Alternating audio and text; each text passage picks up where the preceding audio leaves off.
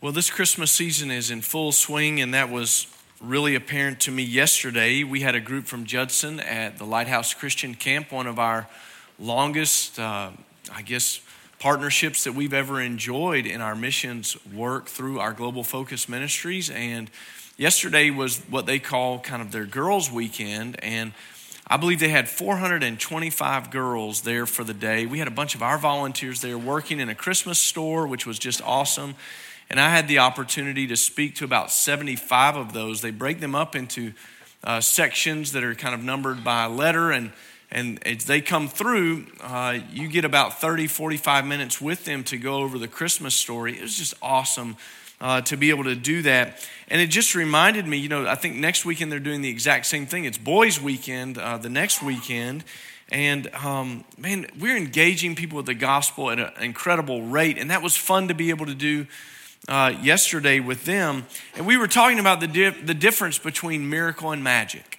What's the difference between miracle and magic? And kind of walking through the Christmas story about how God was just doing miracle after miracle. And it was so different than magic because magic tricks us, you know, but God's miracles do something great in our lives. And so it reminded me just to remind you, we're really close to our 100,000 gospel engagements. Don't stop pushing towards that number, inviting people to know the Lord, inviting people to come with you to church, inviting people uh, to pray with you uh, as you have your meals, just to speak the name of Jesus during this season. And I don't want you to forget tonight's presentation of our Christmas music. Uh, this is going to bless you and really get you ready for the Christmas season this year.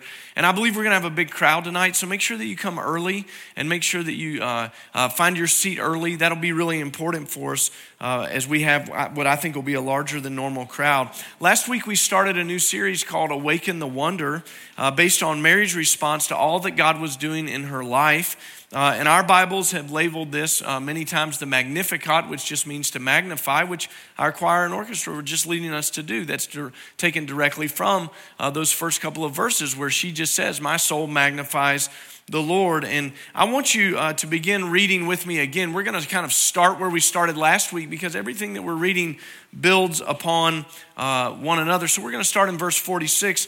And I want you to see what we can learn again from this incredible praise response that Mary gave to all that God was doing in her life. So, verse 46, Luke chapter 1, Mary said, My soul magnifies the Lord or exalts the Lord.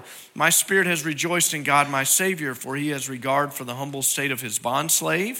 For behold, from this time on, all generations will count me blessed. Do you remember that last week we learned Mary was really wanting to do something to make a big deal out of what God was doing. That's where that idea of magnifying the Lord comes from. She was taking the focus off of herself and putting it on the Lord because she wanted everyone who read this to see that God was doing something amazing in her life. And I was just reminded this week as I was reading the scripture in one of my Bible studies with some of our guys that you know, we don't do anything in our life out of selfish ambition or vain conceit. Mary's the perfect person to, to show us what that looks like to live a life that's not full of selfish ambition and vain conceit because she's not concerned with herself. She's concerned with making a big deal out of what God was doing. And Mary also understood that salvation only comes from God. She was saying salvation comes from God alone. She wasn't resting in her favored status as the mother of our Lord. She wasn't resting in all of the things that she knew or that she could do. She was really pointing to what God had done. God is the one who had been working salvation from the Old Testament forward. And, and we're seeing that in, in her life. She realized that without his intervention, she had no hope. And I just just remind you without his intervention in your life, there is no hope. There is no salvation apart from our God. It only comes through him. And finally, Mary saw her situation as one of blessing. She saw that God's call on her life meant that she had favored status. And if I could just remind us of this again before we read these next passages of Scripture. When God selects you for something, when an opportunity comes your way, that's favored status. That, that's God's blessing in your life. We have that so mixed up in our lives so many times. We see it as an inconvenience. We see it as a nuisance to have to go do something. And yet, Mary saw that all of her plans that she had had up until that point just got rearranged and wrecked. And she wasn't looking at that. She was looking at her life as favored. And I tell you, you know, yesterday as I got to speak to those 75 young ladies and, and talk to them about the difference between magic and miracle, I was favored. I had the blessing there. It was a blessing for me to be able to show up and open the Word of God and be able to do that with those girls. You always receive the blessing when you serve the Lord, it always comes to you. You may think you're having to sacrifice your time or your energy or something, it's all wrong. It's all about receiving the blessing because God has chosen you to do something, and Mary surely got that. Well, let's read these next two verses because I think they're, they're, they're just beautiful and wonderful for us. And she's going to un- unpack for us some theology. And you remember I said this last week that everything that she's kind of spouting out here is based out of the Old Testament scriptures. And how we talked about this isn't some kid that was just sitting in church passing notes to people. She was having the word of God implanted in her life, and here it comes forth like a spring. Look at verse 49. For the mighty one has done great things for me, and holy is his name. And his mercy is upon generation after generation toward those who fear him. Well, I think we could all understand kind of kind of get a benefit from understanding Mary's context here, how she understood her place in history as she's talking about kind of this arc of history that sweeps across and she understood what God was doing was something that he had already done in people's lives. He'd been blessing them and favoring them generation after generation and she sees her spot in this and she begins to say something amazing. And if we get it, it's going to strengthen our faith in the greatness of who the God is that we serve. And it will absolutely, I, I, really believe this. If you understand what she's saying this morning, it will absolutely change how you pray, change how you live, and change how you view the course of human history. So, this is really important for us. Notice what Mary starts with. She says, The mighty one has done great things for me. Now, this phrase, the mighty one, is really important because it's speaking to the power of our God. In English, we kind of take a derivative word from this where we use the word dynamite. It, it kind of comes out of the same family of words when we talk about this. And if you think about what we use dynamite for, when we built our building over here, there was a lot of blasting that had to go on because we were basically basically blasting through rock to kind of get down to that bottom level where that building is. In fact, just FYI, if a tornado siren sounds, everybody leave and let's go down into the playroom because it's a bunker, baby. It's a bunker. We're under rock. You're going to be good down there, okay? That's how far we had to blast down. Dynamite allows things to be moved out of the way so that construction can be possible, right? Well, when she's talking about the mighty one and she's talking about what this means, she's saying not only is he powerful, but there's something here that's really cool that I want you to see. She's saying he is capable. He's not only just powerful, but he's capable. If you're capable, it means you're competent to do something. It means you have the ability within yourself to be able to take care of something. And what she's saying about the Lord is he is the mighty one. He's powerful in all the ways that we might think about being able to move rock or anything that we would think about dynamite being powerful, but he's capable to do what he wants to do. And if we would remember that, we might understand how powerful our God is today, and it might change some things for us. We might see what Mary saw, that it was by the mighty hand of God that this world was formed. As Genesis records, the Lord spoke the world into existence. He created something from nothing. Yesterday, when I was done talking to the kids, uh, we had just a few minutes, and I said, uh, Are there any questions that somebody would like to ask about Christmas? And then I realized immediately what I had done. I'd messed up, right? Because the first question was this Who created God? Oh man, how long do we have? I don't know if I can answer that because God's always existed. How do you tell a kid that? How, how has, has something been created from nothing? God did that. God's the only person that could do that. He's the only one that could do that. He spoke the world into being. The scripture says that he, he spoke light into this world. He separated light from darkness, that he separated the waters from the earth. He put limits on those things. It was by his mighty hand that this happened. And there's nothing that is created or finds its origin in this life that has not originated from him. He's the only thing that was never created. It all uh, originates from from him and comes out of him. It was by his might he created a people from himself out of nothing. You remember his covenant with Abraham.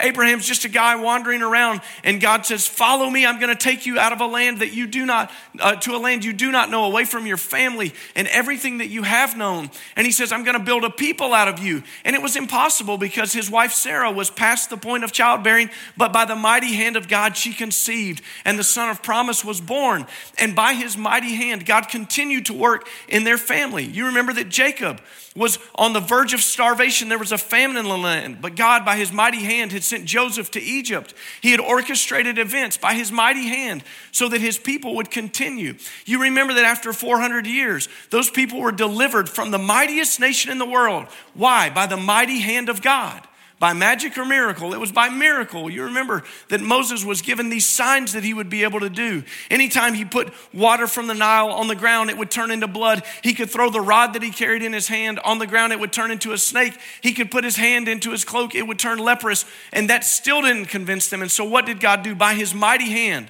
the sign of the firstborn were killed all the firstborn in Egypt, but the Lord passed over his children. And by his mighty hand, they escaped. And by his mighty hand, they came to a place where they were trapped and they had no hope of getting across. And it was by the hand of God that Moses outstretched his arm and the waters parted and they crossed over on dry land. But the mightiest army in the world was defeated. How? Not by might, not by power, but by the mighty hand of God.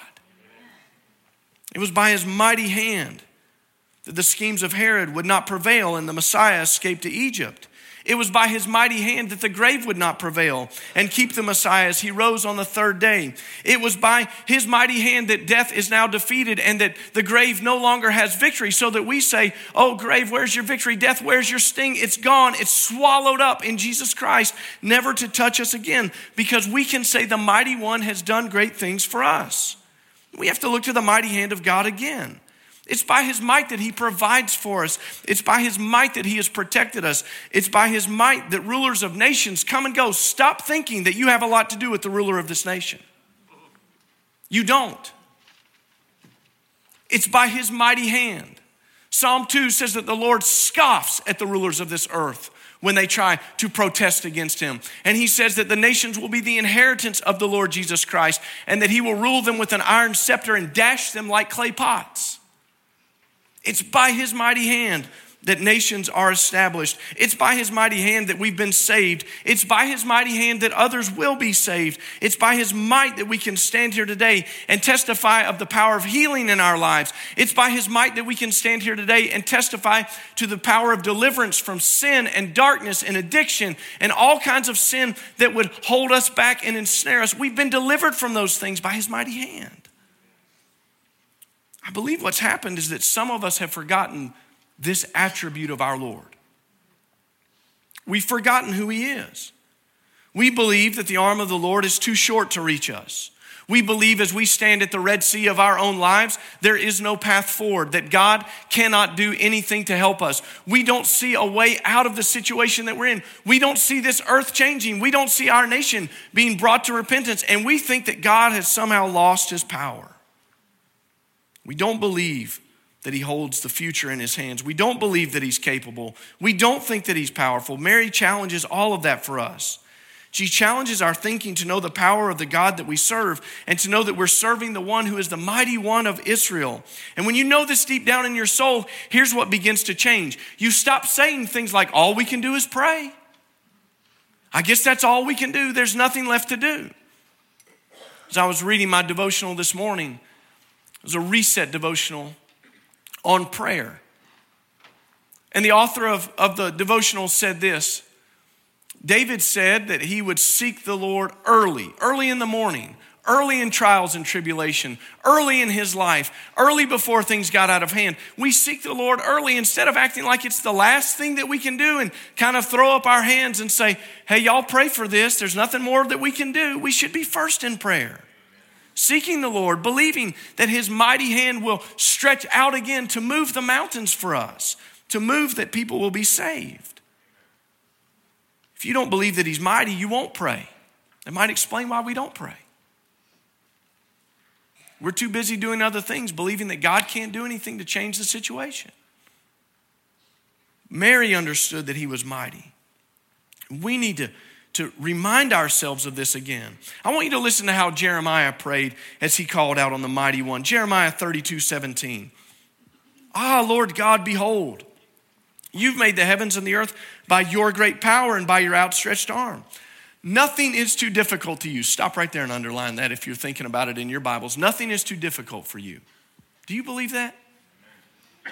I mean, do you really believe that? Or when I said that, was there something that popped up in your mind that was like, I, mean, I want to believe it, but there's this thing that I'm facing. There's this. Nothing is too difficult for you who shows loving kindness, mercy to the thousands, but repays the iniquity of the fathers into the bosom of their children after them. O great and mighty God, the Lord of hosts is his name, great in counsel, mighty indeed, whose eyes are open to all the ways of the sons of men, giving to everyone according to his ways and according to the fruit of his deeds. When was the last time you prayed like this? When was the last time you went before the Lord and you just said, I believe there is not a thing in this world that is too difficult for you, and that's why I'm here, because I believe you're the mighty one. I believe that when I call upon your name, I'm unlocking the resources of the greatest God that has ever been, that you have the resources to change every situation, that you have the ability to speak into my life, that you can speak peace into this situation, that you can speak power into this situation, and that the situation that I'm facing can be radically transformed because when you stretch out your hand, there's nothing that can't be done. That, that's the mighty God that we serve. We believe there are things he simply can't do. Jeremiah didn't believe that. Jeremiah believed that God had great counsel and mighty deeds as a part of who he was, and that those things allowed him to shower good things upon people. That, that it was because God had this great counsel of wisdom and that He was mighty to be able to affect that wisdom into action that things would happen. Church, I challenge you when you pray, do it like you're going before the mighty one, not like you just are hoping that something will happen or that there's nothing else you could do. Go before Him first, go before Him early, call on the name of the mighty one, ask Him to stretch out His arm over your life, ask Him to stretch out His arm of power into your situation, ask Him to move. That leads us to the second statement that Mary makes. She says, Holy is his name. Mary's telling us something about who this God is that she serves. His name is special, it's set apart. And that's what it means when something's holy. It's not for common use, it's different. It's set apart for something. Uh, maybe you kind of do like at the holidays. Uh, as I, I can kind of think about it when I think about dinner at the holidays. I think about that's the like one or two times a year you eat on the special dishes. You know, that's how that works. You pull out the nice stuff. The rest of the time, you eat on the stuff that you've had forever, you know, that you're not afraid to break or whatever, or maybe the stuff that goes in the dishwasher, right? I mean, that, that's what you eat on the rest of the time. But, but sometimes you pull out the special china. It's different. It, it's separated. It, it's something that's a little bit different.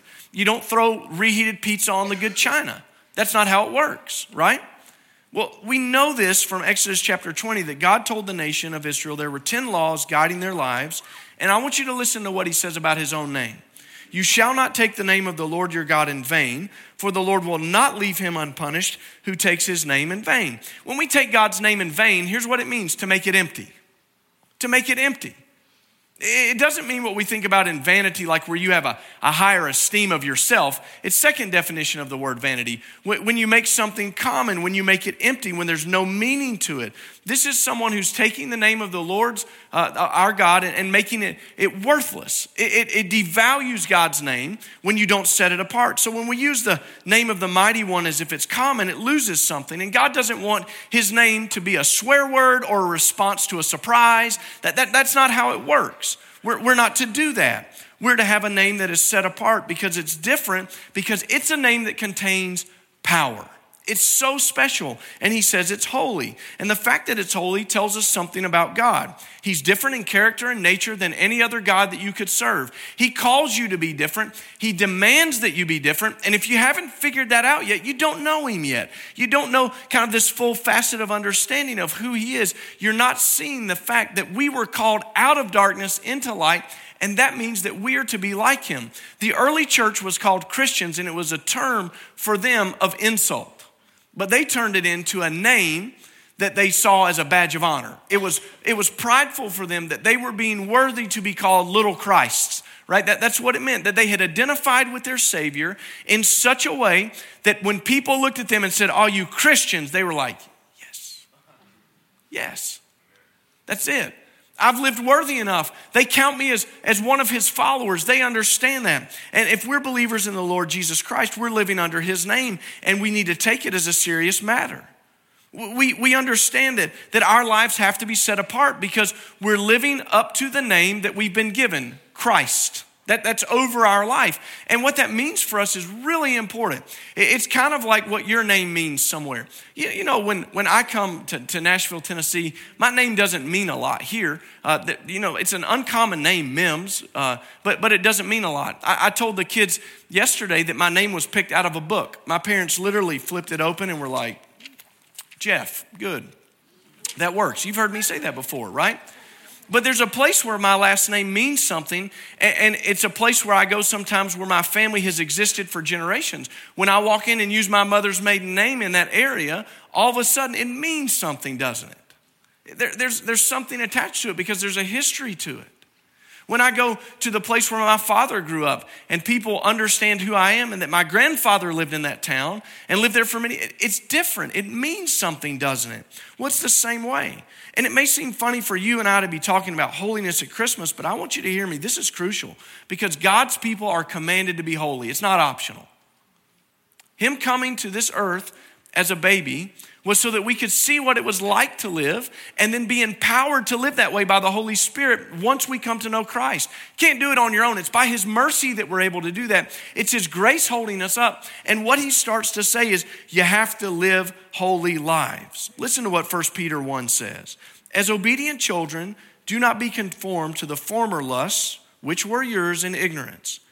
But like the Holy One who called you, be holy yourselves also in all your behavior, because it is written, You shall be holy, for I am holy.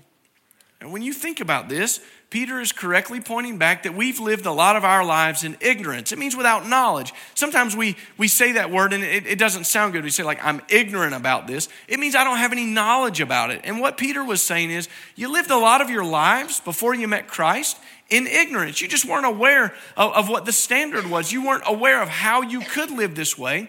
But now that you've been saved, you've been called out of that, don't go back to it. Church, don't go back to it. This is really important that we understand this. If you think that your life should look just like everybody else's who doesn't claim the name of Christ, if you can't see the difference, something's missing there. Because we were called out of darkness. We've been made alive in Christ. It's a beautiful thing for us to think about. We were in ignorance when we were living our lives as, as people who were dead in our trespasses and sins, but now we have been brought to life. And we're going to see that in just a minute. Now, I want you to understand that as we follow our God, we begin to recognize that He's not like other gods. There are things He tells us we can't do, there are things He tells us we must do. And our response to that is to say, Yes, Lord. Our response to that is to say, I want to be holy. Help me to be holy. Work in my life to get rid of this stuff that shouldn't be there. Now, sometimes you say, Well, that doesn't have anything to do with Christmas. How does that have to do with the baby Jesus? You remember what we were talking about last week? I don't want you to ever get lost in the sentimentality of the moment. You know, sentimental people can cry at anything right? I can't watch any of those shows like um, the Make a Wish things that they do on ESPN where they show kids getting their wishes uh, confirmed when they've been sick. I mean, I'll boohoo my eyes out, right? But it doesn't make me want to go work for like a cancer research hospital. I'm sentimental about it. But a lot of times it doesn't cause me to action. You, you can be sentimental about your favorite football team. I can't tell you how many times I've heard people talk about Neyland Stadium. And they just say the, the strangest things. I tell you, Pastor, is electric. I was in there, the hair standing on the back of my neck, and as the balls were driving down, Pastor, I was disappointed again. Right? I mean, you know, I mean, right? Right? Do, do you understand what I mean? We, we talk like this about sports. We, that's sentimentality, right? But God didn't call you to just have a feeling about this and to affirm the feeling of the baby Jesus in the manger and to love that we do things like, you know, sing Silent Night at candlelight services, and we'll, we'll have something in here uh, tonight for you to hear some songs, and so you can feel good about it. Jesus came to wreck our world. When he came, think about what he did. Nothing that he touched stayed the same. So, why would it be that when He touches our lives to make us holy, that we can say, no, not interested? No, He came to invade our lives, so that the old would pass away and that all things would be made new. And he calls us to be holy. And then I want you to look back at verse 50 because Mary understands something that is just beautiful. His mercy is upon generation after generation toward those who fear him. Mary finished this thought that we're looking at today with some important truths that we need to understand. And first, that she says is that mercy is on every generation. We need to be clear about mercy. Mercy means that what you deserved isn't given to you. It wasn't given to you. God has been so merciful to us, He's been so kind to us. His mercy has withheld His judgment for us and placed it on Christ. We didn't get what we deserved. The Bible says the wages of sin is death. That's what we deserved. When you start thinking about what you deserve, and maybe you think this year, I deserve a Christmas bonus, I deserve a raise, I deserve a nice thing for Christmas or whatever else, what, I'm sorry. I know of one thing that you and I deserve, and it's hell. That's it. Nothing more, nothing less. That, that's what we deserve. That's what we've earned in our lives. We have deserved a lifetime separated from God in eternity, uh, spent really suffering for eternity in hell. And yet, God offered us mercy through a relationship with Jesus Christ. Listen to Ephesians chapter 2. But God, being rich in mercy because of his great love with which he loved us, even when we were dead in our transgressions, made us alive together with Christ. By grace, you have been saved. Now, there's several things that are important about that passage that we just read. It says that God was rich in mercy. He's not an Ebenezer Scrooge. He doesn't just hand out a little bit. He was rich in it. He had enough for everyone. He overflows in mercy towards us, and He hasn't held any of it back. God sent the very best. God sent Jesus Christ. He wasn't stingy towards us, it overflows towards us as He has loved us with this great love. And these verses tell us that this great love did something for us. It moved toward us when Jesus Christ came to the earth so that he could die in our place. And that's how we are made alive in Christ. And that's the, the great illustration of salvation is that God loved us while we were unlovable. God was merciful towards us when we didn't want mercy, and yet he withheld his judgment and sent Jesus. And anyone that would look to Jesus and be saved doesn't have to receive the punishment that is due them. All of us were dead in our trespasses and sins. That's the result of sin. It leads to death. But the result of salvation is life. In the same way God made Jesus alive again after 3 days in the grave, he raises up alive raises us up alive again to live with him because we've been saved by grace through his mercy that is offered to us. And I want you to see what Mary understood. She understood that God's mercy extended to every generation. That's an amazing statement. There's never been a time on earth where God's mercy has been found lacking. Never. Not in times past, not in times present. And here's something that we all need to remember not in times future. It's really important because sometimes we, we don't think that his mercy is making inroads into the culture. We don't see what he's doing. And yet, what you saw this morning was evidence of God's mercy as a little boy was baptized. What you're going to see in the coming days are more students being baptized. We've seen adults be baptized this year. God's mercy is still available to every generation, it's never found lacking. It will be from the beginning of time, and it will be this way until Jesus Christ returns. But listen to me, that's when mercy runs out. You remember what we talked about last week? Everybody's going to ask you, Are you ready for Christmas? But I want to know, Are you ready for his return? Because when he comes back, it's too late. On that day, there is no more mercy. Mercy gives way to judgment. The time for mercy is now. The time for us to receive grace is now. The time for us to be saved is now. If you have any doubt about that, listen to me. Today is the day of salvation. And I want you to be very clear about this because the implications are important. All those who die outside of Jesus Christ will spend eternity in hell. Not my words, the scriptures. See, Pastor, that's mean. It's exclusive. You have to take it up with God. It's, it's his way, not my way. It's not the Baptist way. It's not Judson's way. It's what the Word of God says. You've got to read it for yourself. It says that all who perish without Christ will spend eternity in hell. But we don't have to do that. And by the way, God doesn't want anyone to do that. In fact, the scripture says God's not slack concerning his promises, but is patient, desiring all to come to repentance. He wants all to come to repentance, and his mercy is available for you today. That mercy is available for the next generation, the generation after that, if he tarries. Mary understood that God had been faithful. He was faithful in the past, faithful right now, and he'll be faithful to every generation. And Mary gives us this key. She says, Mercy is found for those who fear him. You may remember that last week I told you, and again this week, that Mary was quoting out of the Old Testament. This comes directly out of Psalm 103, 17. But the loving kindness of the Lord is from everlasting to everlasting on those who fear him and his righteousness to children's children, to those who keep his covenant and remember his precepts to do them.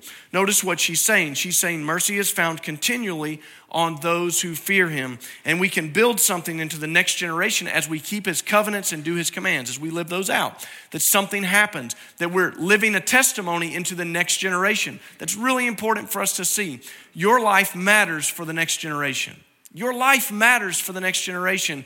And it matters that you understand that mercy starts with the fear of the Lord. Proverbs says it like this the fear of the Lord is the beginning of wisdom. That's where it starts. To be in fear of the Lord means that you have a reverential awe of Him, that you worship Him, that you recognize Him for who He is, that you recognize the mighty hand that He has, that you recognize He's not like any other God. You don't start with your own self, you start with Him. And you understand this difference. And this is crucial for us and one that we constantly need to be reminded of. There's a difference between who God is and who we is, and we are not the same. We're not the same. He is different than us and we approach him differently. We don't approach him like he's just some buddy that we're kind of saddling up to to have dinner with. It's different. We worship him with the fear of the Lord. It brings wisdom in our lives. And as you fear him to do what is right, it's amazing what happens. God will put his wisdom in your life so that you can obey him, and that righteousness leads to a generational blessing. Did you see that? It's righteousness for the children's children. Your living right makes a difference in your children's lives. It makes a difference in your grandchildren's lives. I'm living today for grandchildren I don't even know. That's what I'm living for. I hope you're doing the same. I hope you're living for the next generation of students in this church. I hope you're living for the next generation of kids that are going to kind of grow up in this church. In the second service, we're going to do a baby dedication. And this is no kind of kind of just passing moment. We ask you as a church to think about living on purpose for that child to know Christ. It's important for us we have the fear of the Lord, we obey his commands. That means that worshiping the Lord's not optional for us, serving the Lord's not optional for us. We begin to look to him for these things. When we think we make the rules or we confuse the issue of who is God and who is not, what that leads to is ignorance. You won't find wisdom when you try to set up the rules for yourself. When you try to live in such a way where you just say, this is unimportant, this is important. I don't have to follow what I don't like and I just do what I want to do. It doesn't work that way. If we think we make the rules, we're confusing that issue. Mary didn't have that problem. She clearly understood who God was and how he was shaping her life. And I wonder if Christmas would change for this year to be a little more meaningful if we stopped focusing on kind of like if our house was decorated and if our shopping lists were done, and maybe started tomorrow with this question Have I met with the mighty one? Have I spent time with the mighty one? Have I spent time before him asking him to move in my life? Have I really brought things to him in prayer? Maybe it might change for us if we wondered instead of have I gotten my list done? Is my house ready? Is the food cooked? If we ask this question, am I living holy before the Lord today? You know, you may not be concerned with holiness, but God is. He's concerned with holiness. He commands us to be holy like He is holy. If you understood maybe tomorrow as you started your day, that you needed wisdom and to fear the Lord so that you could walk in wisdom living reverentially before Him so that you could gain that. Or maybe today you would have to just say, I've never known the Lord. Can I tell you what would be the greatest Christmas present that you could give me? One is that if you don't know the Lord, the greatest Christmas present you could give me would be to know Jesus Christ. All of us would say that in here. All of us would say that if you don't know the Lord Jesus Christ, if you have any doubts about that, then not that you sit back and kind of suffer in your doubts, but that you would really nail it down and that you would use this Christmas season to lean into the mercy of the Lord. If you've never known the Lord, I pray that today would be the day that you surrender your life to Him and receive His mercy. It's not too late. As long as we have breath, we have an opportunity to declare Him as our Savior. It's not too late. And my prayer for us as a church is that maybe we would go forward in this Christmas season with a little more awe and a little more wonder that's been awoken in our lives because of what Mary's been saying. And that we would not just see it as a season to kind of rush through or get through, but that we'd contemplate these things and then it would change our lives. I'm going to ask you to pray with me this morning. Could it be that there's something in your life that, if we were being just honest, you don't believe that God could speak into? You've not believed that He was the mighty one. It's just a lack of faith. And faith and fact need to overtake feeling right now. Ask Him to move in your life. Take your burden to Him.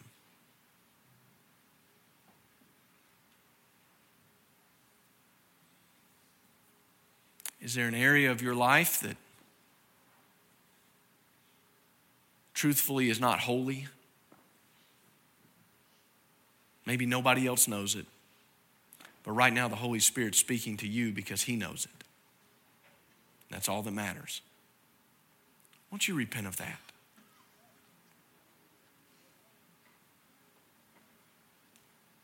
Father, as we come before you, we declare you are the mighty one and you've done great things for us, and holy is your name. And we declare that your mercy is upon every generation,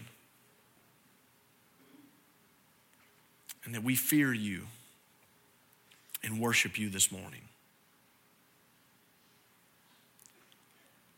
God, we pray for churches in our area today who are preaching the gospel that you would move in a mighty way. We believe you can do it. We believe that your mercy extends to one who might not be saved in our midst today, who's wrestling with salvation. I pray they won't leave today until they speak with me or a life group teacher, another pastor, Lord.